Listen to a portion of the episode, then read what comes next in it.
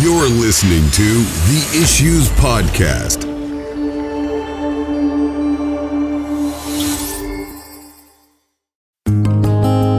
Keep thy heart with all diligence, for out of it are the issues of life. This is an episode of The Issues Podcast with your hosts, Stephen Russ, Tom Brennan, and Martin Wickens. All right, I'm going to go live. Our fans won't be happy. I'm glad I said that for one life. Both of them? Oh, you're talking about not just your fans? We're live now. Martin's like, I'm glad I said that before I went live. We're live now. Yeah, I wouldn't say it now that it can be used against me. Yeah, absolutely. It's not like God's not always listening. I know, but Martin doesn't care about that. It's only if our fans are listening. I was going to say some things to get myself in trouble straight away, and I'm like, you know what? I'm going to get in trouble later. I'll just wait for then. Well, one of the things I love is pushing go live while you guys are not paying attention. It's one of my favorite things to do. So we are live, and this is kind of like a little between season episode that we thought we might just jump on. We're past the first of the year. One of the weirdest things about the first of the year, or yesterday, I should say, is that it felt like it was the middle of January to me. I don't know if it was that way for anyone else, but it was like the first week of the year was so long this year because it was a full week, you know? So I saw you put up about, if you're going to be in church every Sunday in 2024, you need to be in church tomorrow. I'm like, There's no way tomorrow's the first Sunday of the year. And I actually looked up on the calendar. I'm like, it can't be. Like, it was such a long week for some reason, and a good week, but yeah. Mm-hmm. Yeah, actually that statement is true of any Sunday, so I don't know why I put it up like that was such a profound statement, but if you're going to be in church every Sunday of 2024, you have to be in church tomorrow. It's like, well, that's true, as is the next Sunday, but that's fine. Speaking of Sundays, you put it up with a pretty picture, so pretty picture yeah, it was makes a picture, it shareable. Picture of our church, just a little social media bomb for everybody. A few years ago, I started putting up pretty pictures, and I would put on like the craziest verses. On one of them, it was like a beautiful English town scene, and I put up, and they were bit by vipers, as a Bible verse that says about that. And people were liking it and sharing it, and like it was the longest time before anybody stopped, and they were like, wait, vipers? What?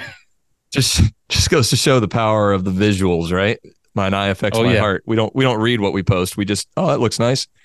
Don't get me started on the lack of reading.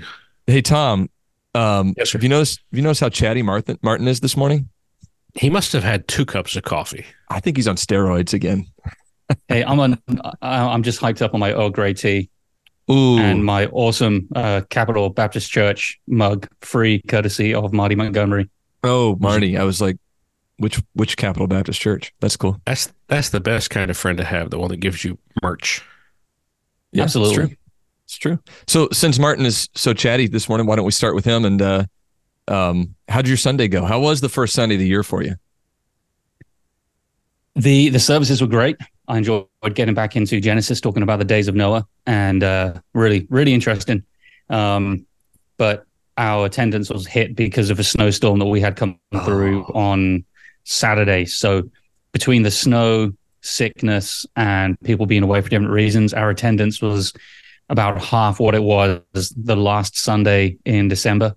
So, that was a noticeable drop, but it was still a great, great service, great spirit. And, the only way is up in terms of attendance for the rest of the year. You hope, huh? So, some people peaked yesterday, Oh, man. Yes. We had a really excellent attendance. Our bad attendance was last week.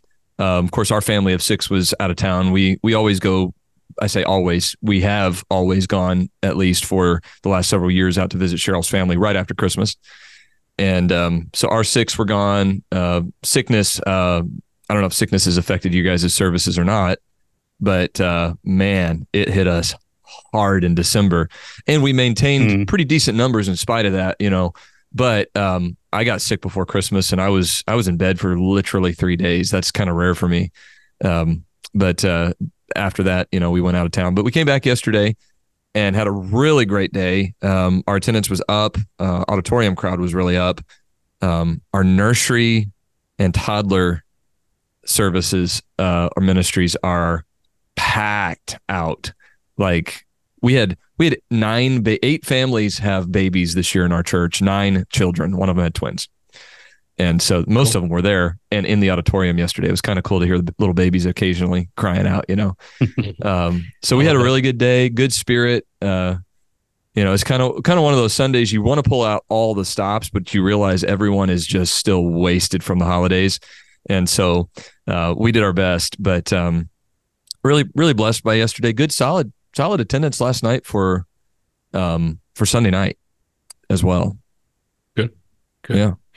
We had a good start to the year. It was a good Sunday as you would measure those things, but we did something rather out of the ordinary for us, which is for the first time in 27 years, we got new songbooks. And yes, we still use songbooks and we intend to continue to use them.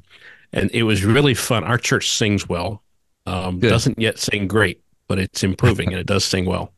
Good. And it was really fun yesterday. There were a lot of blessings yesterday, but the neat part was last night, we do a time in the Sunday night service where people choose what songs they want to sing, and we sing their favorites for 15 or 20 minutes, and to watch them leafing through the songbook and finding, you know, different songs. And it was just, it was like watching a church full of children unwrap a present. It was, it was just a neat thing. I really enjoyed it, but it was a good day yesterday.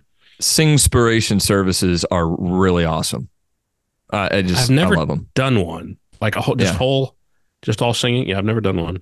Well, I would say I don't even know if it has to be all singing, but you know how a lot of times you have announcements, you have all this stuff going on. I mean, if you just do 30 minutes of singing, you're going to sing 10 or 12 songs easily, if not more. Yeah. And if you do song requests, stuff like that. Yeah. I don't know if you guys did this or not. We did a Christmas Eve service. Christmas Eve was on a Sunday, so we all did one of those. I know. But we ended with about 6 carols, you know, and we do like a verse and a chorus, and just, we had them all prepared, throughout, and candlelight and that kind of thing. And, that is one thing I miss about Christmas is the congregational singing is just maybe a bit more joyful. Not that it's bad other times of the year. Mm-hmm. Yeah, I understand. And it's fun for me because the power of repetition, isn't it? Because everybody knows the Christmas carols, and so they can just, you know, blast them out. And we had a candlelight service on Christmas Eve, and it was awesome. I loved it. I think it's the best candlelight service I've been involved with. That's cool. We do one every year, and I enjoy it very much. I think at Christmas time, usually people are in a good mood. Usually most people are in a good mood. That makes them sing better too. Mm-hmm. Well, I love it because they're singing some of the most doctrinally rich music in our hymn books and in our repertoires. Right. And it's like, man, when people, that's another thing is not to just completely change directions here, but one thing that connected with me over Christmas is I started reading through some of the lyrics of our Christmas music, and I was like, man, this is just very, very rich. But I've tried to become, I don't want to start a discussion here, a bit more expositional in my approach to preaching. I know. Never mind. Tom's like. I didn't say it. For the record, I didn't say a word. I've been trying something new. I've been preaching messages from the Bible. I feel like it's been going really well. Let me. I know what you mean. Let me expound even further. My face is red. With the Christmas season, I almost went even more so that way. Like I kind of challenged myself this year to preach on lesser known passages that dealt with the Christmas, the first advent, the incarnation. And of course you have Galatians, you have Timothy. Paul said to Timothy some things about that. And so preach through all that. Jesus made a statement when he was standing before Herod and Pilate. He said, "To this end was I born." And it's just a really neat tie-in. And so we went through all of that, and what it ended up being was an overall just hyper focus on Christ, which was awesome, you know. And so then you're singing these songs, and I'm just noticing for me the music touches my heart more when I am more established in my understanding of Jesus. You know, that's why I think Peter prayed, you know, grow in grace and in the knowledge of our Lord and Savior Jesus Christ. And so it just was a good season for us, and all that to say. Trying to up my preaching game to catch up with Martin. So I think you need to aim a little bit higher than that. But so glad you guys have started the year well, ended the previous year well. We've got a few folks who are tuning in. It's Monday at 10 o'clock Central Time. And so if those of you who are tuning in can help us by sharing the live stream, that'll get a few more people on. I think maybe we're hoping for a little more interaction on this one. Should we just jump in? Do we have anything else to talk about? We have nothing else in the world to talk about except for this subject of politics. Do we want to get people... in Iowa, it's the only thing you're allowed to talk about in January. Right. And it's against the law to talk about anything else. This was Tom's idea? Is that correct? What? Are you throwing me under the bus? Yeah. I think it was. Well, now that Tom's a rural Iowan pastor instead of Chicago, suddenly it's a different ballgame up there for a presidential election, isn't it? Oh, yeah. My vote in Chicago didn't matter a whit. Right. You know, wasn't a puff of wind in a thunderstorm. Oh, but here, goodness, yeah. My vote matters. Right. Yeah. And you get to see presidential candidates, too. Were you pastoring there in 2020? I was, but there was no Republican primary in 2020. There you go. Because Trump was running for re-election. So this is the first presidential primary I participated in Iowa. So Peter Chamberlain is... And then Peter Chamberlain's in New Hampshire, and he says, don't forget that actually New Hampshire is the first in the nation primary. Okay, caucus. Yeah, caucus, all right, Peter. Yes, exactly. I'm sorry, Reverend Chamberlain, you're technically correct. Realistically, everybody knows Iowa's first. Well, except the Democrats.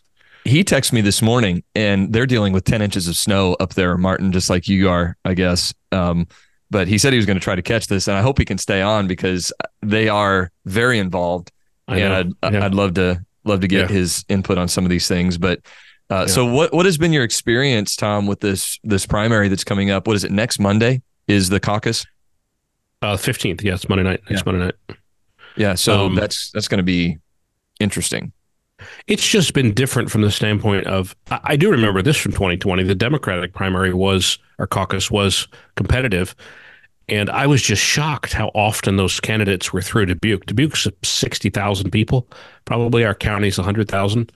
But those, all the way back like a year before, there were presidential candidates coming through town and hanging out in the park and eating ice cream. And, you know, Bernie Sanders is down there with four people. And, you know, that was, and I made a note of that in 2020, not about Bernie, but about the presidential candidates, because I've always wanted to have a chance to meet them and hear them and be at some of those events. And I've been able to do some of that this year. And so that's been fun. But I really feel like I'm being courted, if that makes sense. Mm-hmm. I get texts, I get phone calls, I get people knocking on my door. I get invited to events where there's free food, you know. I feel like it's they're really trying to persuade me. And it's such a unique feeling because I've never lived somewhere like that before. I remember 2016 was the first time that the Indiana primaries mattered in a very long time. I don't know when the last time it was that for the Republican presidential primaries that it came down to Indiana. And as a result, I felt that same pressure. It wasn't as familiar because Iowa is every time there's a primary that's a big deal. But I remember going out to eat with the Cruz campaign. I remember the Trump campaign coming into town. I remember Trump doing rallies. I remember Bernie did a rally. And honestly, Bernie did very well in Evansville with the Democrats. It was interesting. I remember just like actually. So at that time, I was pro Ted Cruz. I say at that time, I mean, you know, whatever. But because of that, I thought, hey, you know, as a private citizen, I want to see what this is all about. I wanted to learn the process a little bit more, and I wanted to get a first person view of the civics process there. So I went and made phone calls for him I knew the place where they had their station. Some people that we knew were letting them use their business. And so went there, CNN reporters walked through the room that I'm like, oh, I've seen that guy before. You know, I didn't know their name, but you knew, oh, this is coming down to, you know, and Evansville's third largest city in Indiana. Most people don't realize that. It was really unique. And so I kind of know a little taste of what you're dealing with and how it feels to be like, yeah, we want to talk to you. Now, as soon as it's over, they're gone. They're moving on. Right. New Hampshire's next. But it's still it's a unique opportunity. And so I don't know about you guys, but I have like verbally stated that I'm not looking forward to this year as a pastor. I think I'm looking forward to some things. I'm not looking forward to some things. I'm trying to revamp my approach appropriately, or tweak my approach from 2016 to now, and to do things better as a pastor. We're in speaking such of politics, and how I'd handle it from the pulpit. You know, I was maybe a bit more aggressive in 2016, and I don't know that I regret that by any stretch. But I remember a guy in our church who had always voted Democrat, told me something to the effect of, he said, "Well, you changed my mind, preacher. You changed my mind. It's the first time I'll ever cast my vote for the red." And I went, I didn't know that I was doing that. I didn't know that I was putting that pressure, you know, and I don't regret that either, by the way, especially for 2016.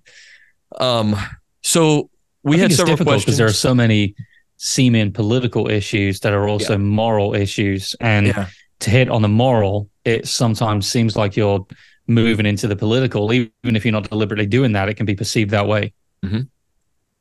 I think you're right. And I think all three of us, you know, our listeners speak for themselves, but I think I know you two men well enough to know that we don't generally preach a lot of politics in the pulpit. We got a question about that in our social media last week about the connection between politics and the pulpit. And the three of us aren't generally very political in the pulpit, but that, to me, Martin, what you just said is where that line connects. When you're preaching about a moral issue, if it's a right or wrong issue, and there is a public dimension to that right or wrong issue, then that needs dealt with publicly from the pulpit. I think if all you do is preach politics, you pull the authority out from underneath so much of the rest of your preaching, and you alienate potentially half of your crowd. But regardless of that, when it intersects with right and wrong, that's when it is biblical to preach politics. We have major issues confronting our country, as we did in 2020 and 2016. What do you guys think are some of the most important issues that would face that crossover where people view them politically, but we view them spiritually? Well, that's an interesting question.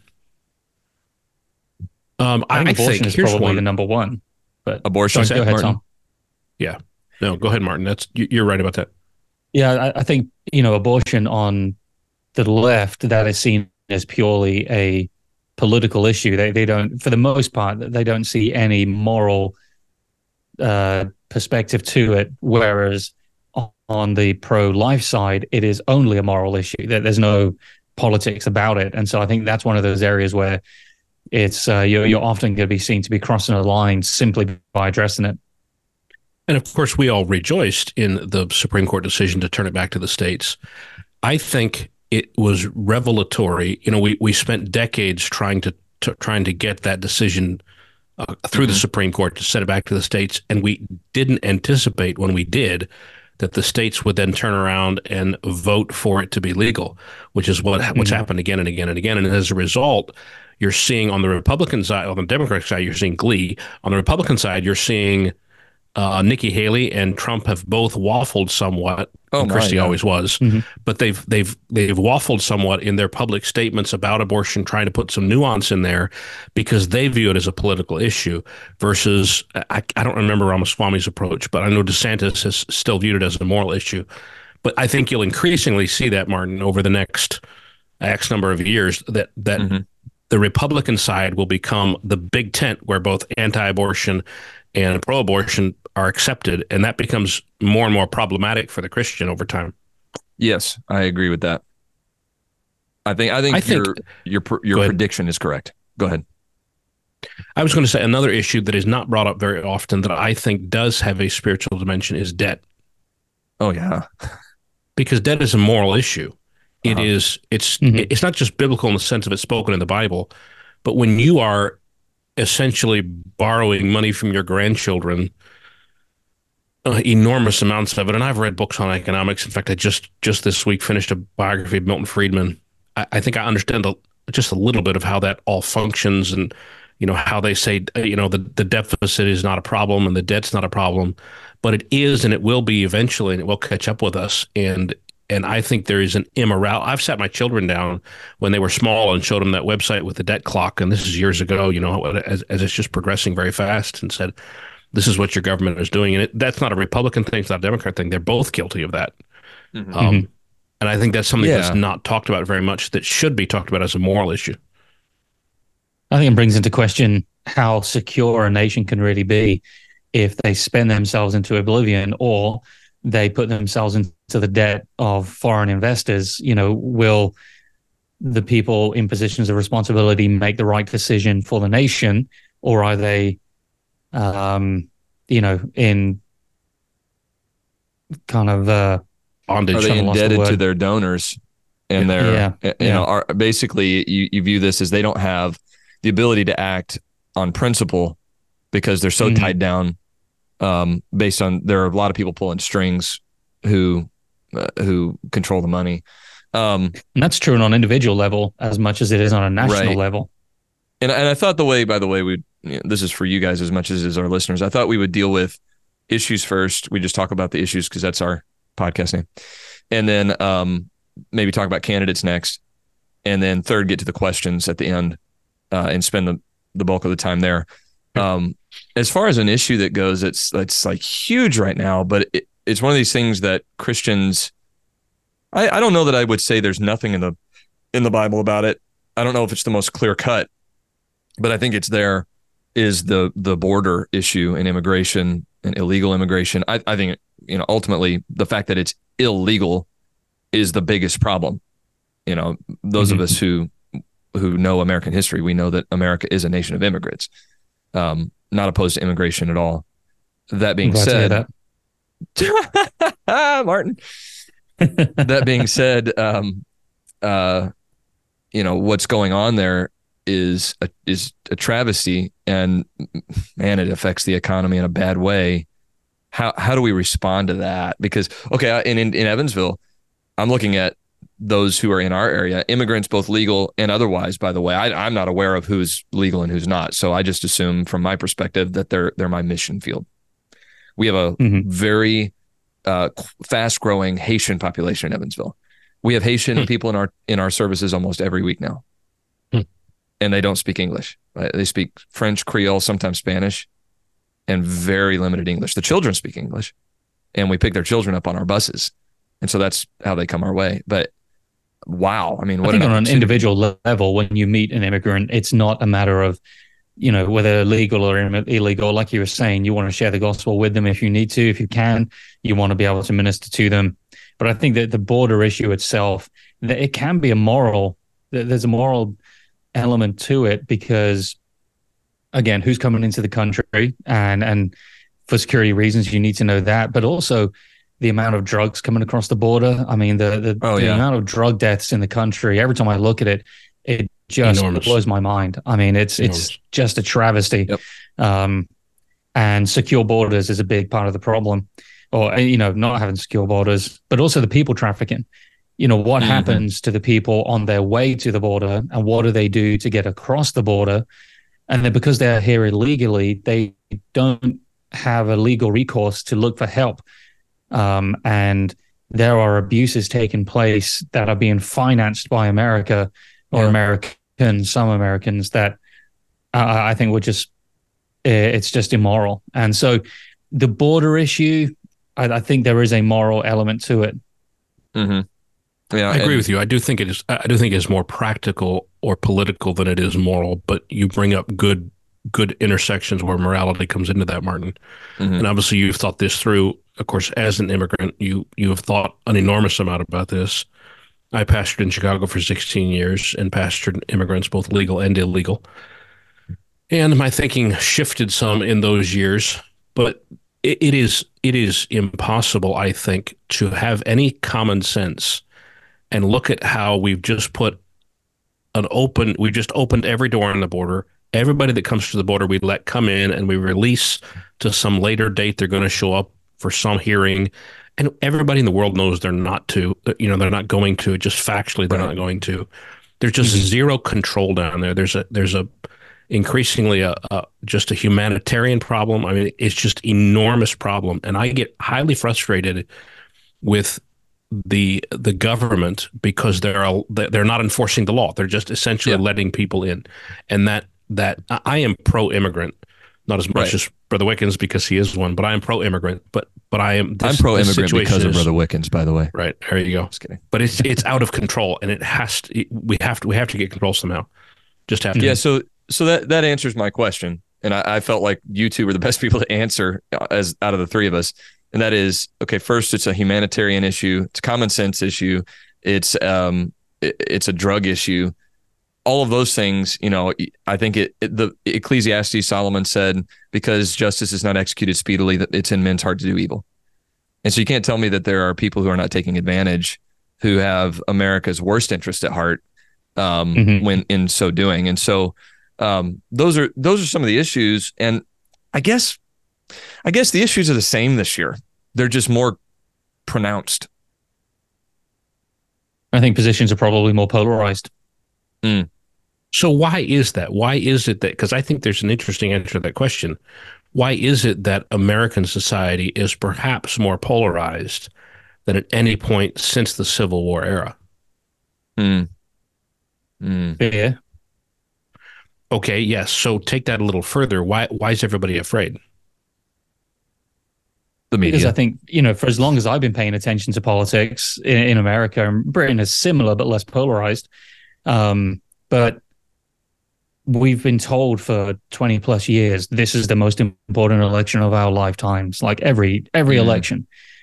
And the distance between positions has become further and further. And so this idea of them and us is much more pronounced in people's minds. And you hear people saying just the most ridiculous things. They've been told their whole lives, you know, if the Republicans get in power, then they're going to kill you.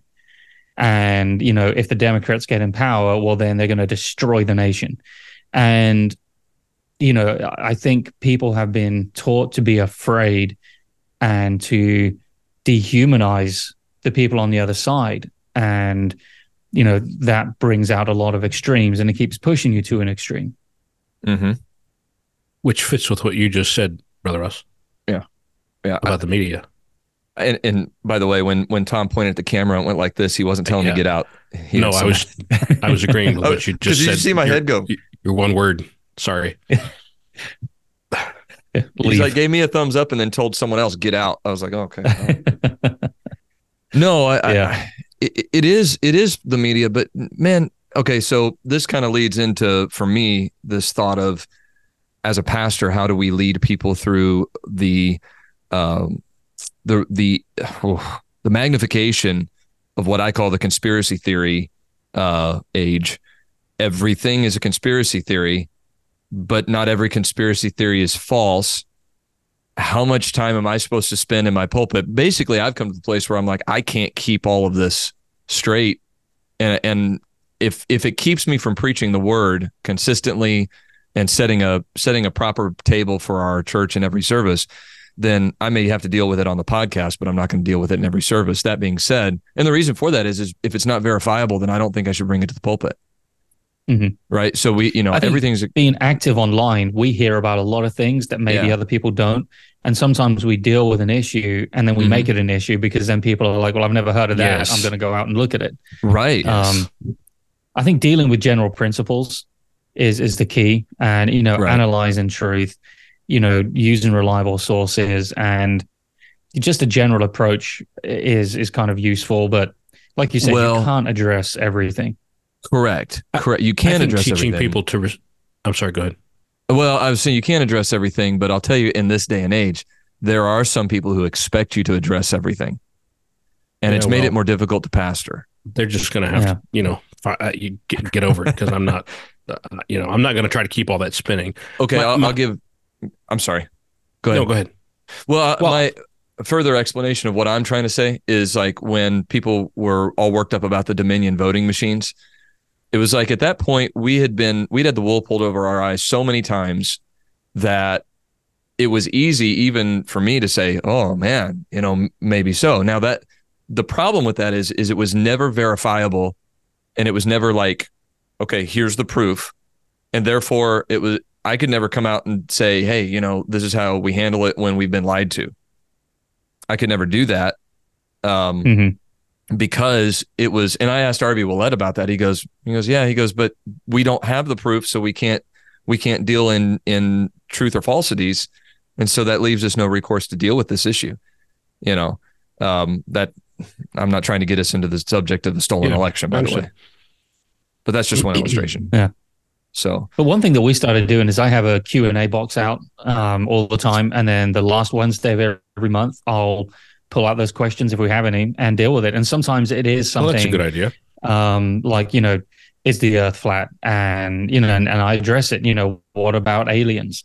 Because for the one, on the one hand, you want to just maybe not give it any time, but these are questions that people are facing. And I mean, Charles Spurgeon spoke about aliens, and C.S. Lewis, not extensively, of course, but kind of gave a brief, hey, this is what I think. So it's always been around. And I think, you know, so that kind of allows us to look at some issues that I wouldn't necessarily approach on a Sunday morning directly, but it's, you know, worth addressing, at least to give some foundation.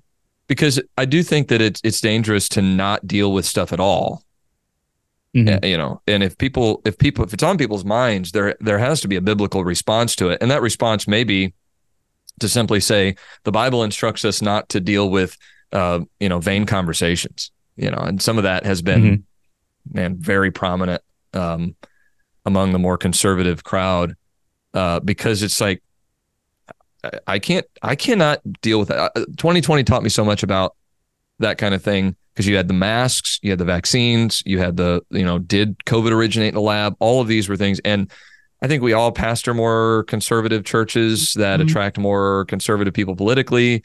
And so there was a lot inflamed. And I mean, you know, families were divided over this. And so I just determined masks were not going to be a topic of my conversation. Vaccines were not going to be a topic of my sermons. And I had people really pushing me to do otherwise. Now, did I deal with it? Yes, I did deal with it as a pastor, but it's not time to preach on that. Now, you get to some of these more hard and fast things that we've talked about: abortion, the border, debt, national security, all that. I have absolutely no problem saying, okay, we're going to talk about the issues and you can decide who to vote for, because it should be clear. That's where you're taking the word of God and you're applying it. Right. If it's not applied, all we're doing is just teaching people. Yeah. So as we preach, we must apply the preaching of the word of God to how and where people live. And people live with these issues. That's why there are issues all across the country. Right. And so let's get into candidates then. I'm assuming that we're all united. And now the trouble stuff. Well, I'm assuming that we're all united on the fact that, you know, there's one political party involved in this that does not at all support what we believe about scriptural issues and things of that nature. So, you know, we'll just leave that where that's at. But Tom, you've had all of these candidates coming through. You know, how should we proceed here?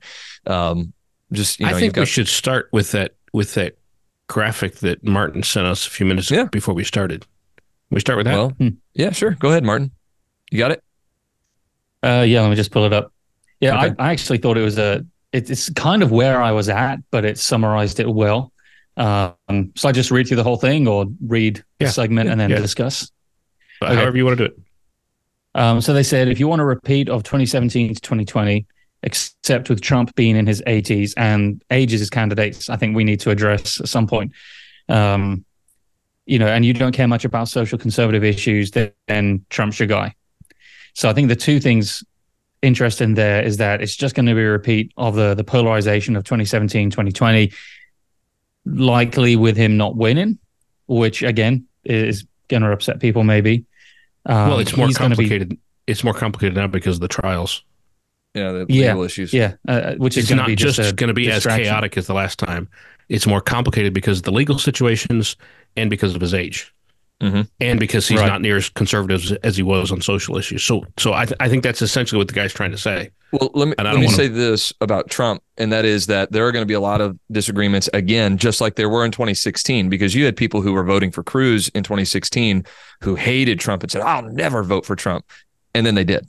I personally, I'm not going to try to persuade anyone one way or the other on Trump. I do believe that it can be factually stated that he has shifted his position to a more liberal position on life, to a more liberal position on debt. Well, actually, I don't even think he was ever conservative on debt.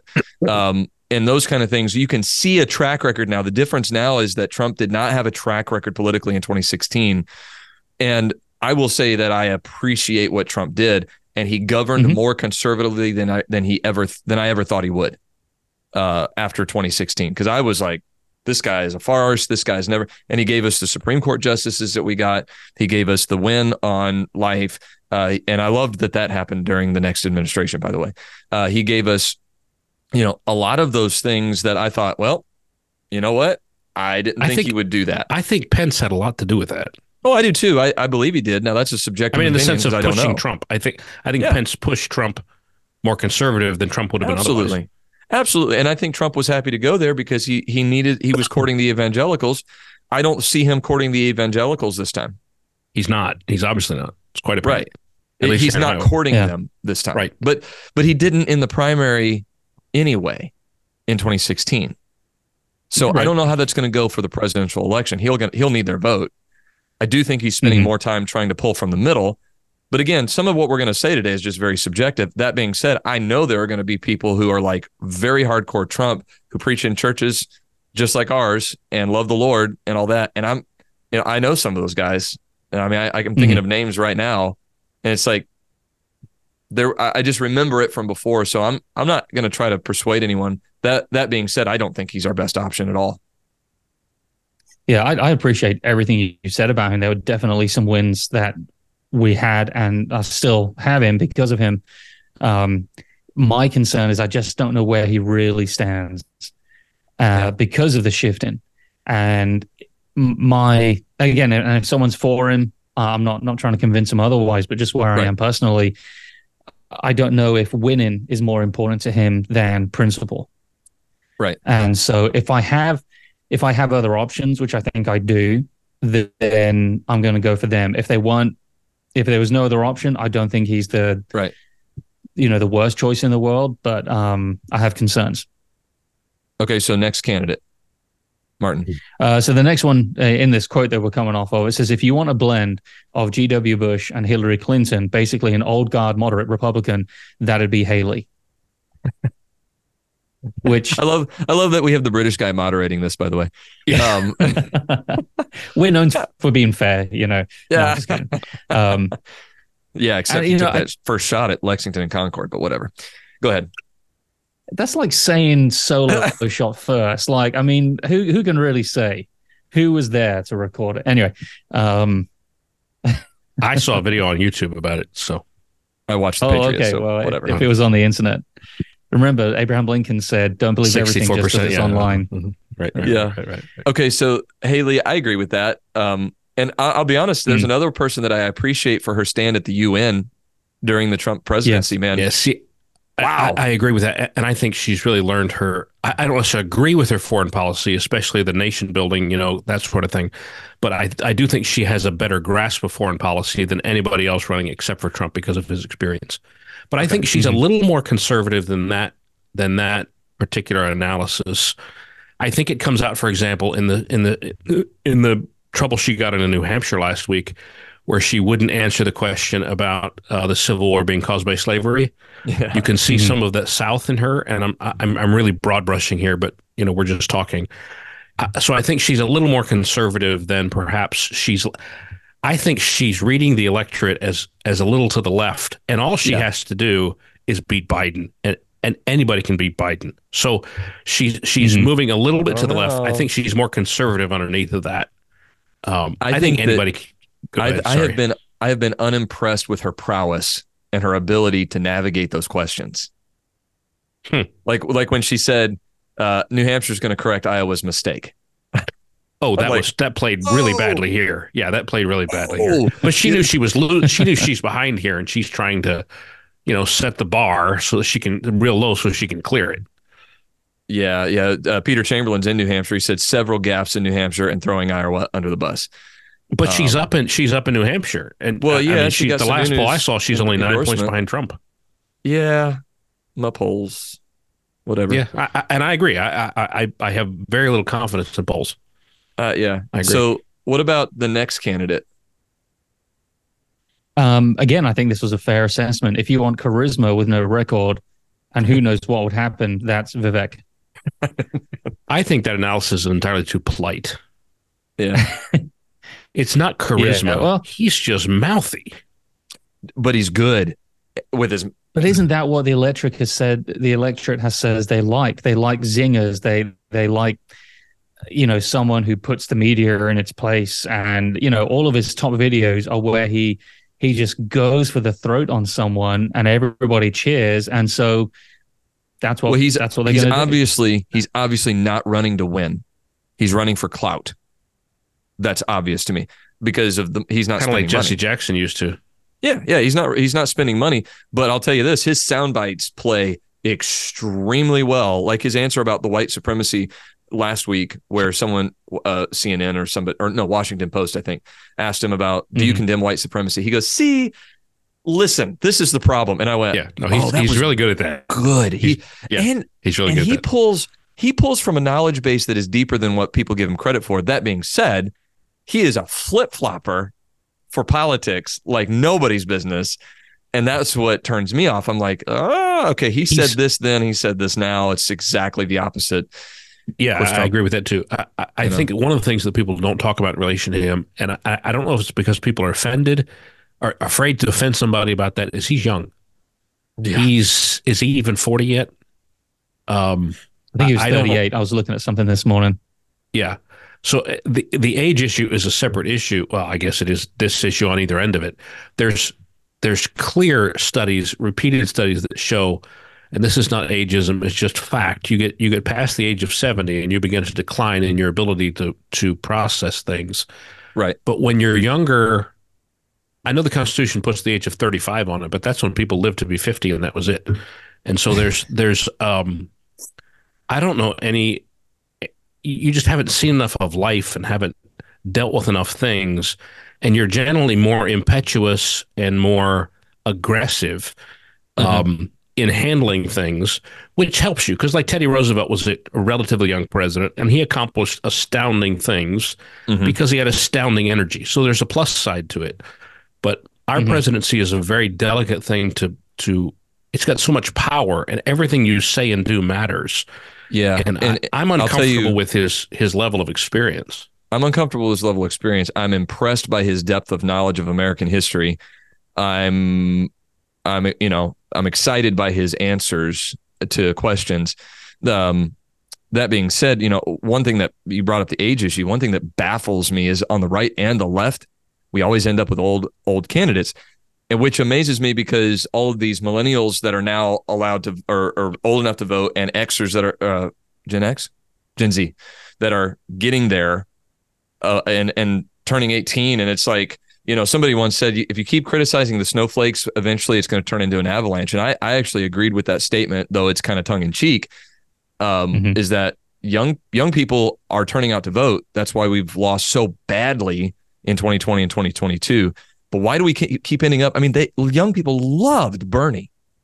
They loved Bernie. And it's like, what is I think the secret statistic sauce? And it showed how up until, like, was it 2000 or something, or the 90s, that the presidential candidates and the presidents were within like a similar time frame of their generation. But since then, you know, we've been electing presidential candidates, or you have. I haven't, because I can pay taxes but I can't vote yet, but you've been electing presidents from the 50s and 60s, and just it's just stuck there for some reason, right? Which again, it might be one of those, you know, better the devil you know rather than giving a new guy a chance. It could be. Which kind of did with Trump, but even still, he'd been around forever and he had cameos in Home Alone and like he's well, he was well known. So a couple things on our comments. One, Steve Clark says he agrees on Vivek, makes him nervous on his stance on Israel. Yeah, I agree. He said some kind of edgy things about Israel, but I felt like it was more an attempt to sound smart than it was like he would be anti-Israel. Peter Chamberlain, again, very involved as a pastor in the process there in New Hampshire. And he says Vivek has 750 billion reasons to stay in the race and get notoriety, but in New Hampshire, he's viewed as arrogant. Then I, you know, he said this. He said that Haley has the Sununu endorsement, which is not a good conservative endorsement, which I asked him in the comment, but will it help her there? He said it will help, but Sununu would take abortion back to 40 weeks if given the opportunity. That's his opinion. And we'll do that. There's a discussion as to whether or not, Martin Wickens, we should change the Constitution to allow you to run for president. People agree. And then I wouldn't want to step down from the pulpit to live in the nice, very good. I thought you were going to say you wouldn't want to step down from the Issues podcast, but fine, whatever. Oh, right. Yeah, that as well, I guess. Well, I could keep that going, but yeah. Which leads us to what I think is the only other viable candidate, because I don't think Christie's viable, but whatever. And that's DeSantis. So what did your little post thing say on DeSantis? And then we'll get into it. Yeah, well, I liked what he said about the Democrat. He says, if you basically want a Democrat, but for some reason feel the need to vote Republican, Christie's your man. Yeah. I don't even know why Christie's up there. I mean, anyway. It's his last gasp at being relevant. He should have run in 2012, and he didn't. And he tried in 2016, and it was too late. And it's his last gasp for relevance. And he's just, he should have the wisdom of Pence and back out while he doesn't look like an absolute fool. Mm-hmm. Yeah. Now, I wish Pence was still on the table, but that's a what if, and you know, that's a whole other discussion. Yeah. But yeah, I don't. Yeah. Brother Russ, you and I both like him an enormous amount. I think a lot of our listeners do. Yeah. I like him. I think he's a genuine Christian, and a lot of our friends think he's a complete fraud and a fake. And I can't get there. I mean, it's like, but that's not what this is all about. No, yeah, he's not in the race. Well, and the last one here then is if you want a focused, effective, conservative leadership on fiscal and social issues, the only choice is Ron DeSantis.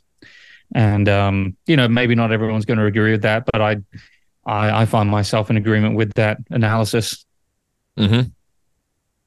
Tom, you've actually sat in the room with him. What's your thought? I was struck by the fact that he had good answers. I stood there for there was maybe 50 people. He was with us for 2 hours. And every question that we asked him, he had a good answer for. And even his dodges, and he had a couple of dodges, he's a politician. Even those he had good answers for. He's thought through a lot of these issues. But to me, and he should at this point, he's been running for president for a year. But to me, his great strength, and he brought this out, but he's right, is he has done what he said he would do. Yeah. In other words, you look at how he's governed in Florida, and he has accomplished what he set out to do. I don't mean his job's finished, but you understand what I mean? Yeah. Like I've tried to pass this, and we've got this done, and we made progress this, and this is what we did here, and this is what we did there. And so his track record is not just of talking about stuff, but of actually governing and doing stuff. And he's, of course, very, very conservative, and he's gotten more popular in Florida, not less, at least in comparison with his first election and then his reelection. Right. He's young, but not too young. He's in his mid-40s, I think, something of that nature. Yep. He's decisive. He's not arrogant. Doesn't strike me as being arrogant. I like his family. I like his approach to a lot of things. He's one of the only. He's the only one who actually has any kind of track record of reducing debt. Yeah. Right. In Florida, they reduced debt. And keeping the economy healthy while he did it. Right. And he pushed back. He kept it open during COVID. He saw some of that more clearly than a lot of other politicians. I have differences of opinion with him. I think Ukraine's more important than he thinks it is, but I realize I'm probably in a minority about that, and I accept that. I'm in favor of the voters making decisions, not the courts, and that's a whole other discussion about Colorado and Maine and all that. But the voters will render judgment. But as of right now, I'm a week out. I do plan to vote for DeSantis. Okay. Out of the choices that I have, caucus for DeSantis. If I were in Iowa, I would vote DeSantis.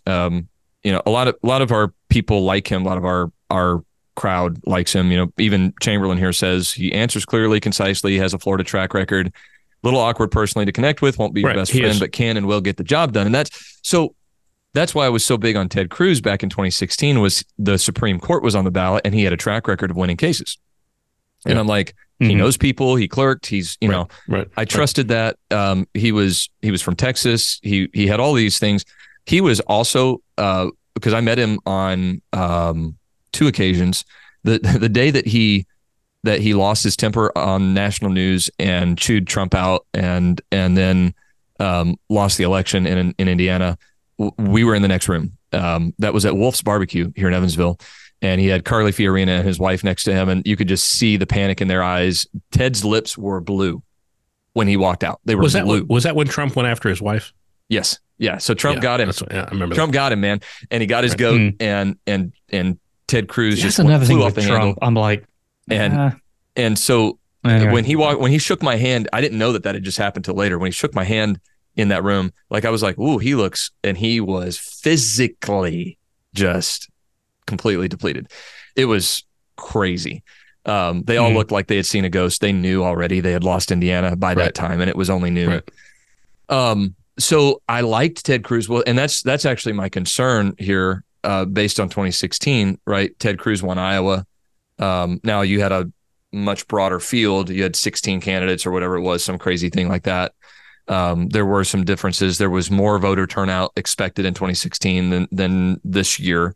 Right. I follow a couple of Iowan commentators and kind of trust their analysis. So yeah, I would do all of that, and I'm attracted to the fact that he doesn't have this craving for attention, and he just wants to work. You know, I'm not saying I know that sounds like a slam on Trump, but Trump was working 15 hours a day, if not more, in the White House. So I give him all the credit for hustle. But don't get me started on that, because I don't know how you come up with that. That is not what I've read. That's what Mike Pence told us.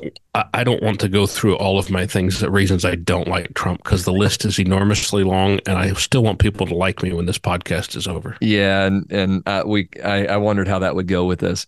And I've tried to discipline myself for the last hour, and I'm going to keep trying to discipline myself. So here's where I'm at, and I wanted to say this because it's like I made the mistake of being so anti-Trump in 2016 and then having to change my mind.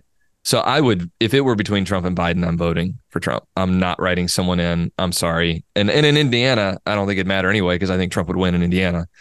But I'm not an only Trump by any stretch. I don't believe in that. I think the Independent Baptists have a track record of getting that wrong within their own ranks. Therefore, why would I be only one candidate in a presidential race?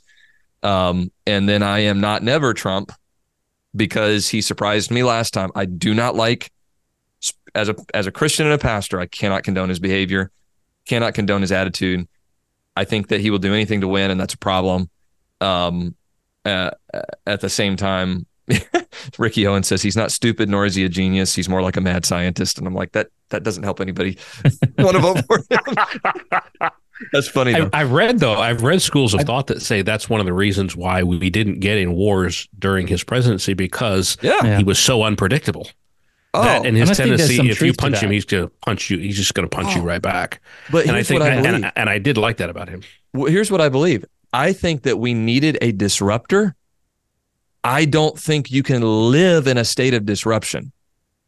And I don't know if Trump is capable of doing anything else. See, with Trump, I heard someone say that on the right, they take him seriously, but not literally. And on the left, they took him literally, but not seriously. Yeah. And so we hear him say something and we're like, okay, that's a little bit crazy, but we understand what he means is. So, you know, I've got to give him credit for what he accomplished, but I just think there are better options out there. And it does raise the whole question of...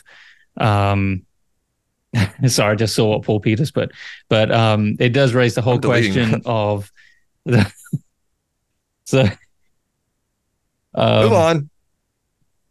So I don't watch the, just for the record, I never watch the Facebook feed while we're doing this. I go back and answer all the questions later. I've never been. So whatever just happened, I'm going to miss it. I've never been taken back by a comment, but wow, I just let you guys deal with it. So, I don't even know where I'm going with that. Or Martin? But, so it raises questions for me about to what ethical or standard of integrity do we hold our candidates? And at what point do we have to say, you know what, even if our side loses, we're not going to have that person representing me. But I think that's more of a question of the nation needing a great revival and a great awakening, so that as a populace, we sit back and say, you know what, we want higher standards than we're seeing in you know, in the current slate of candidates that we have, because there's so much childishness, bitterness, backhandedness. I mean, it's just, and it's not just from one individual. No, I agree with you. It's become systemic because it's where our culture is at. As our culture has deteriorated, and I'm speaking very broadly now, not just biblically, as our culture has deteriorated in a wide number of areas, that's reflected in the candidates that run for office, because those are the people that are getting votes. And and so you're not going to see the same level of discourse as you would have seen. And again, I've read an enormous amount of American history. I realize that there've been all kinds of nasty stuff done during political races, you know, for American history, and I get that, and that's the context. But as our culture has moved left, and not just moved left, but deteriorated, our political candidates have become weaker, have become more vocal, have become more emotional, have become less logical, have become more extreme, have become more petty, have become more selfish, more personality based. Yes. And again, politics is by definition, to some extent, all of those things anyway. But I think it's an indication. Our government we're a republic, but essentially we function as a democracy. And our government reflects where we are as a nation. And that, again, becomes a moral issue, or at least is revelatory indicates where we're at as a society. Yes. Hey, we have a troll in our viewership. No, so just keep going. Can you just keep going? Just ban him or something. Yeah. So yeah, I agree with all that. Do you think we should get to the questions that were raised? Please. For the. Do you have that list there in front of you? I have the list. Yep. All right, go ahead. Take the first one. David on Twitter, he said, I would be curious to know your thoughts on women running for positions of political leadership. Should Christians support this, or is it just another way the culture is rejecting biblical roles for men and women?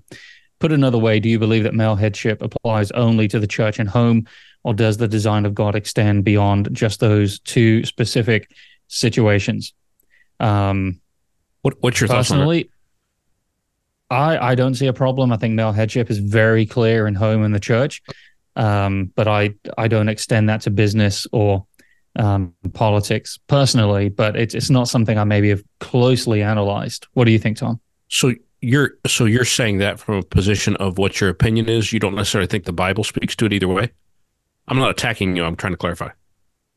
I haven't thought it through in maybe as much detail as I should, but I can't think of a biblical principle that would rule out having a woman prime minister, or in my case, back in England, a queen or something along those lines. I agree with you for that reason, because the Bible doesn't speak to it. And this is what I would say to Brother Green and to anybody else who brought it up. The Bible is very clear about how the church is to be led, how the home is to be led, doesn't necessarily talk about how the government's to be led. And so since it doesn't, then it leaves me room to make those decisions, essentially as I think makes sense, or as I see fit, so to speak, within the rest of the biblical revelation. I don't think there's a biblical issue with a woman leading a government. There may be practical reasons, there may be realistic reasons, but I don't think there's a biblical reason for it. And you referenced a woman prime minister. Of course, Margaret Thatcher very famously is perhaps the greatest prime minister in the 20th century. You could make that argument perhaps besides Churchill. Mm-hmm. And she clearly was qualified, clearly knew what she was doing.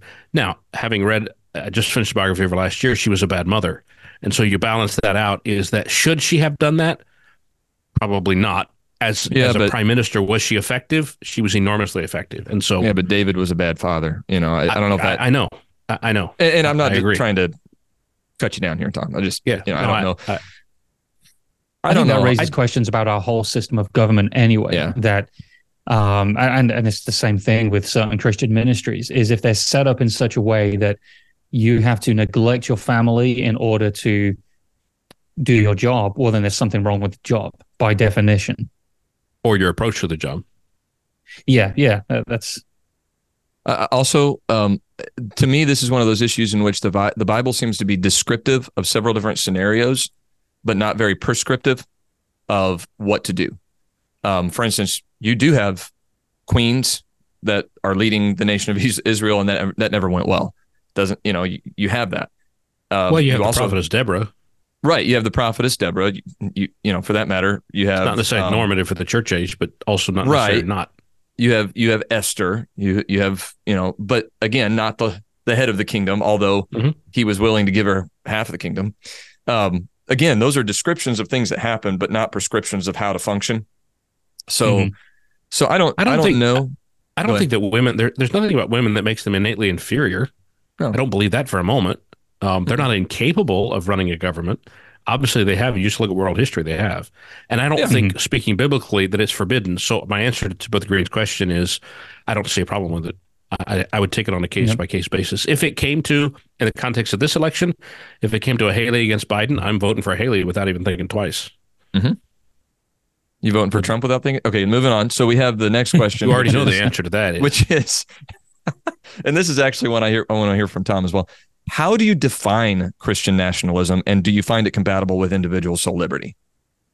We've talked about this sort of, but that's an interesting question. We did an episode on soul liberty, and actually we do plan in this upcoming season, not to let the cat out of the bag, but because it's directly applicable, we do plan an entire podcast dedicated to Christian nationalism, and so I would prefer to hold my fire for that podcast. Yeah.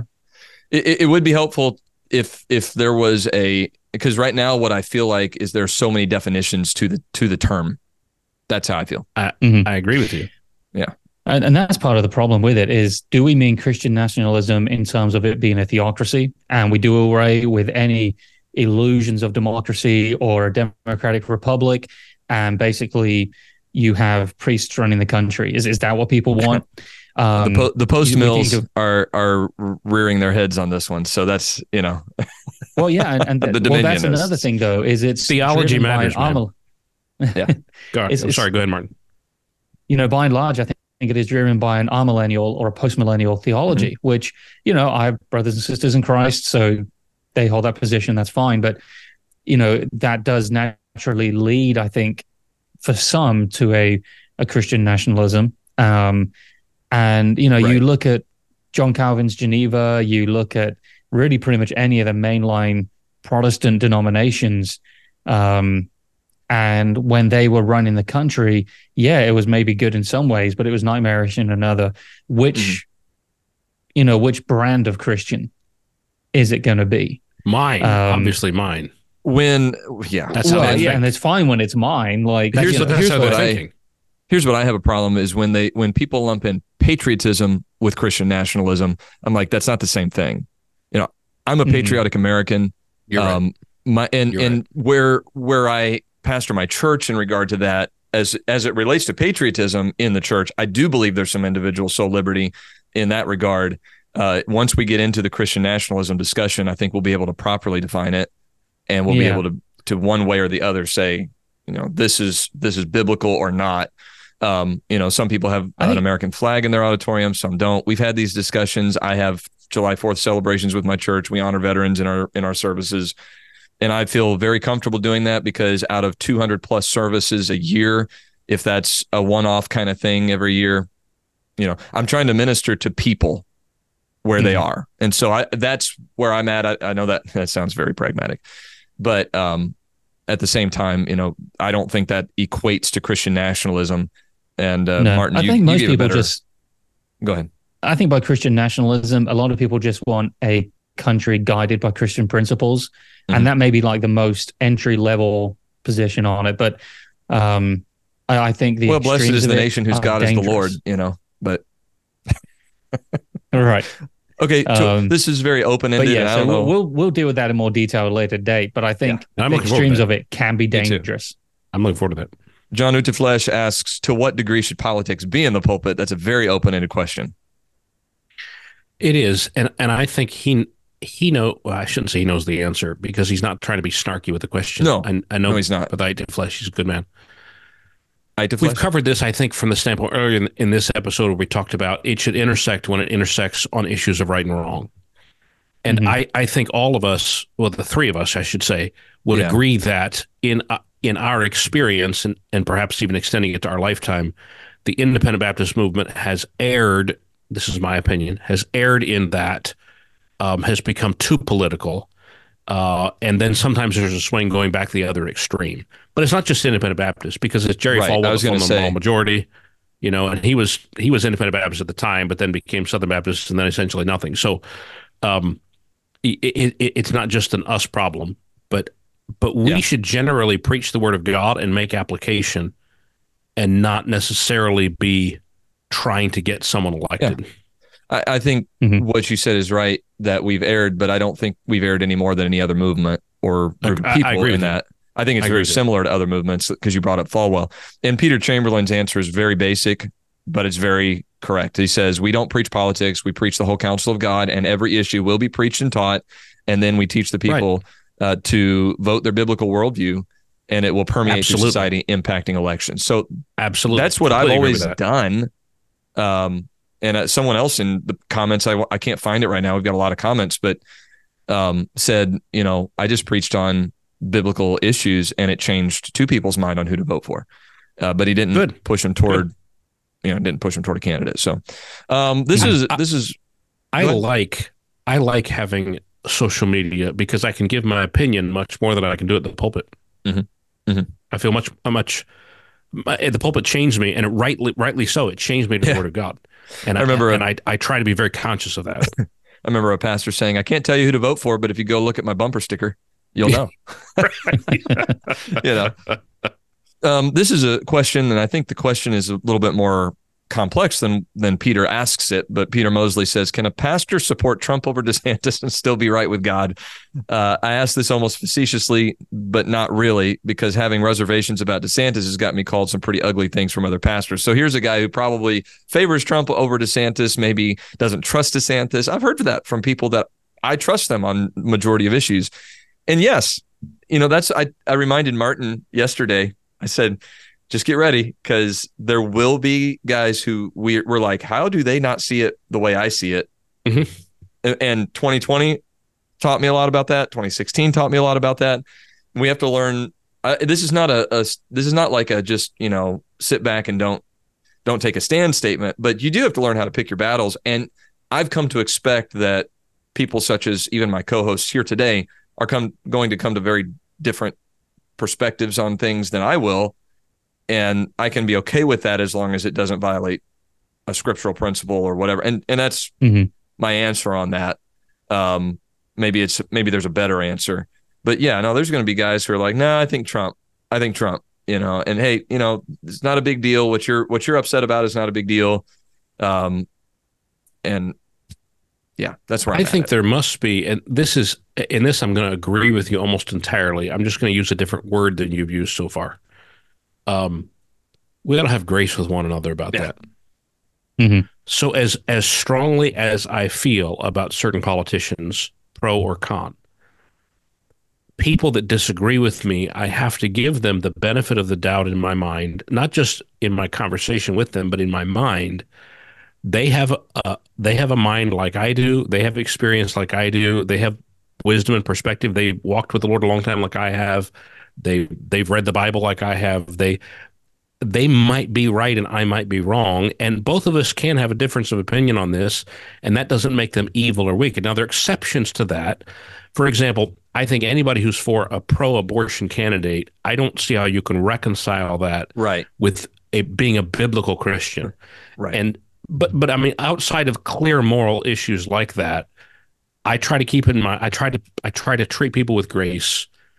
And I want to teach my church, especially, and this is what I've really tried to emphasize since I came here 4 or 5 years ago, is, okay, you've got your opinion about your political, you know, your candidate, but let's be kind to each other and treat people with grace about it. And let's not be virulently critical personally of Christians that we share the same pew with. Let's love each other and be gracious to each other. And that's why I told our church, I said, I'm really not looking forward to this year, because I know it's going to divide some people in our church.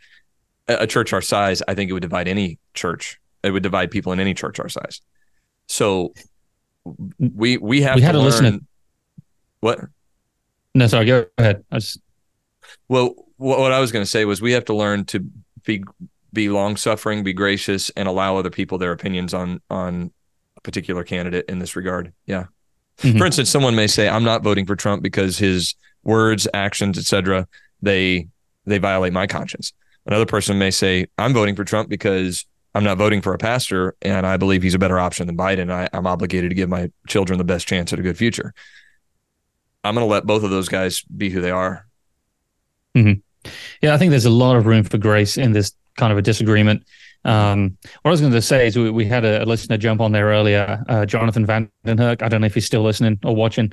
And I'm curious, he's a missionary in England. And I would say if you're looking for a missionary to support and he gets back here on a furlough, keep an eye on him. He's a top guy. I really have a lot of respect for him. But I'm curious how, overseas, if they hear about any of these other candidates like DeSantis or if it's all Trump. And the other thing that I was thinking, yep, he's still there. Jonathan Van den Huck is a good guy. But in Britain, the politics wasn't as divisive in churches. And I think the reason was because whether we had Tony Blair or David Cameron, it didn't matter. They weren't going to be pro-conservative Christian. They weren't going to help on the abortion issue. So I think over here, because it could make a difference, it's why it's that much more divisive. And so that's definitely a learning curve I've had coming from England to here, is that in England, it probably didn't matter who we had as a prime minister, whereas here it does. It's probably how I felt. So I think there's got to be...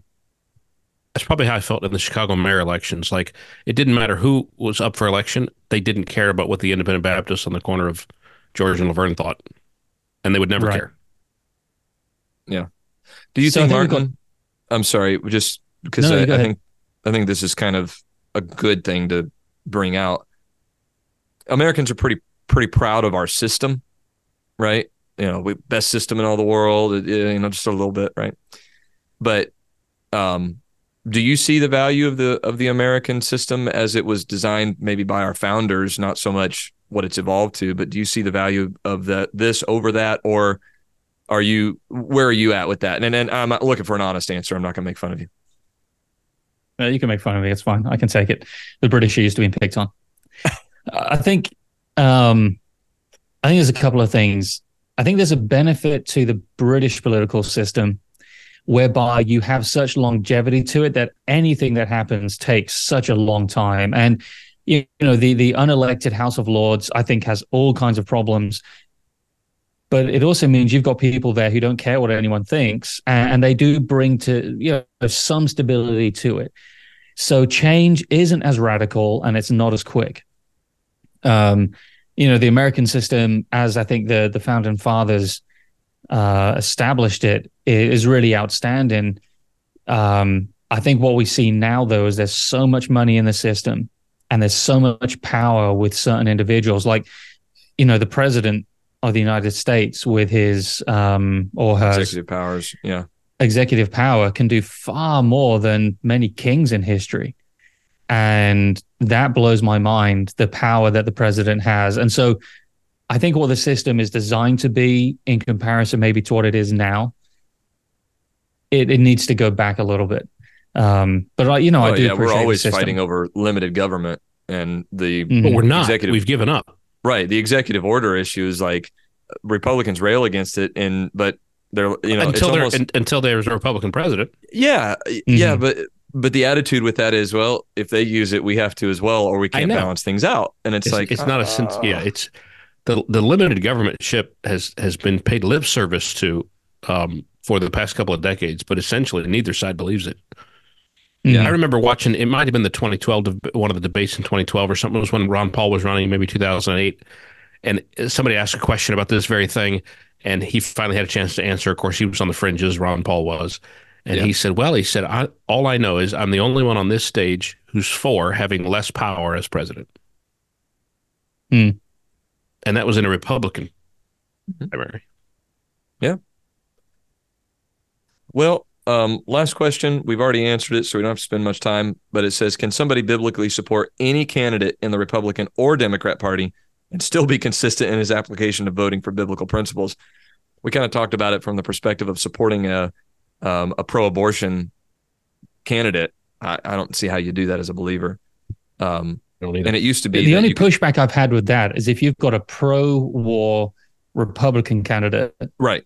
and they're going to take lots of lives outside of the womb compared, you know, so it's on the surface of it, I would say, no, I can't understand ever supporting a pro-abortion candidate, but there might be some times where a conversation has to be had. But yeah, on the surface of it, I would struggle with that. That's that lesser of two evils philosophy. And it's like, yeah, it's still worse to kill a baby in the womb, you know, in my opinion. But then again, yeah, that, and then it used to be that economically, you know, people would support the Democrats because their economics. Now that's crazy. So I do think you have to be careful we need to be careful as men who lead ministries that we don't preach. Right. You can't be a Christian and be a Democrat. Right. I may think that and I may feel that, but I can't necessarily say that biblically. And I think not only am I not sure I can say it biblically, I probably shouldn't say it. At least from a pulpit. Do you understand what I'm saying? Yeah. I think there's one thing to struggle with that question as an individual. It's another thing to promote that question as a leader. Precisely. Precisely. And it's harder in this day than it ever has been.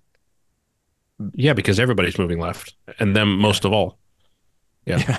And I think it wasn't that long ago that the abortion question wasn't what it is today. So whether you went for a Democrat or a Republican, you know, the Democrat could be seen as pro-people and pro-union and whatever else, and it wasn't as serious to favor them over another. So I think you have to draw the line somewhere. Where that line is going to be muddy. In, you know, I think there are clear principles, but I wouldn't write it off as an easy question either. Peter Chamberlain's right. You preach a biblical worldview. You teach your people to be discerning through the lens of the Word of God, and then they go make their choices. Martin, your friend Jonathan said that in England, Christians cannot understand why we would ever support Trump because he seems to exalt only himself, like the Bible describes the Antichrist. And he told him, he said, well, just look at the Supreme Court appointees, and, you know, it's kind of more like Nebuchadnezzar than the Antichrist is what he's saying. And there is that whole thought of the king's heart is in the hand of the Lord. But still an example of the attitude of the Antichrist. So it's interesting perspective. Yeah. And a lot of that has to do with how it's reported in Britain. Like you get no balance. When I got ready to move over here, I guess over 5 years ago now, I was still working in a grocery store, and a customer heard me talking to another work colleague about moving. And she said, how can you move to America with President Trump? I mean, you're going to get killed. And I was like, well, I'd love to talk about it, but I got to go on a break. And I just walked away because I'm like, this is ridiculous.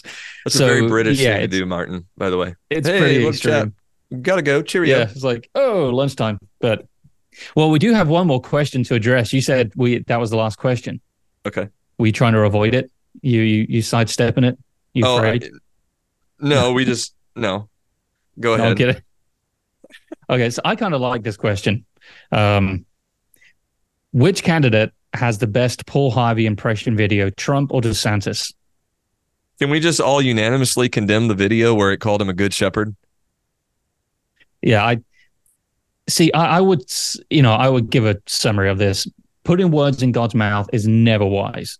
Never. Yeah. You know, God needs nothing. He needs no one. So to say God needed that's unwise. And heroizing an entire demographic or an individual is, again, it's going to be problematic. So God made a farmer. It's not too bad, and it's speaking in generalities. So I'm not going to campaign against that. I don't like it. It's putting words in God's mouth, but I get it. DeSantis, God made a fighter. I don't like it. It's not as objectionable. It calls for a fighter, and it's DeSantis who's there. But, you know, it seemed to leave room for a fighter, whoever it is. But I still didn't like it. God made Trump, and then to say that he's the shepherd of mankind that would never leave them nor forsake them. Yeah, that's blasphemous and idolatrous. And, you know, I have no room for that whatsoever. It's not funny. It's not clever satire. It's not a good reflection of what Paul Harvey did with his. And I'm done as far as that's concerned. What do you guys think? Hey, you wanted to bring it up, so I was just letting you roll. And if other people like it, that's fine. I'm not going to separate fellowship with you, but I think it crossed the line. And the fact that he shared it, I can't give him any. Yes. Somebody else made it, but he shared it. He liked it. So I think it just indicates who he is. Yeah. It's a signpost that just says, this is who I am. But if you can't see that at this point, after 78 years of him being on this earth and 9 years of being involved in politics, if you can't see clearly who he is, that's on you. Mm-hmm. Yeah. Yep. There we go. So we have big plans for the season ahead. Anybody want to talk about that? If we have any listeners left after we just alienated everybody. Yeah, I don't think so. But no, remember we have grace to those who disagree with us. Yes, please remember that. Please, grace. Please have grace toward those of us who disagree with you. That's what you wanted me to say. Yeah. So new season coming up. First episode drops end of February. Ish. And we're trying to this season tackle some tougher topics. I won't say that we've been avoiding them. I'll just say that some of them we felt it wiser to pace ourselves on approaching them, but we do plan on tackling some tougher topics. And we're always open to listener feedback. If you have a good idea for a topic, shoot it our way. And sometimes those things end up as 10 minutes of an episode. Sometimes they end up as a whole episode. But we are excited to get back on. About 15 episodes, 13 to 15 episodes for this season. Is that right, guys? Mm-hmm. Okay. All right. And you guys have really, our listeners have really made it awesome to even just encourage us to continue, and so we're grateful for that. Yes, we are. Amen. And between now and then, you can find us online. We're all pretty active online. We're happy to chat with you. Yes, we are, and we will. So, thanks for listening today, guys. Have anything to add before I close it down? Nope, I'm good. Awesome. All right, we'll upload this to our audio tomorrow. Thanks for all the feedback, guys, and we look forward to joining you again in February. Take care.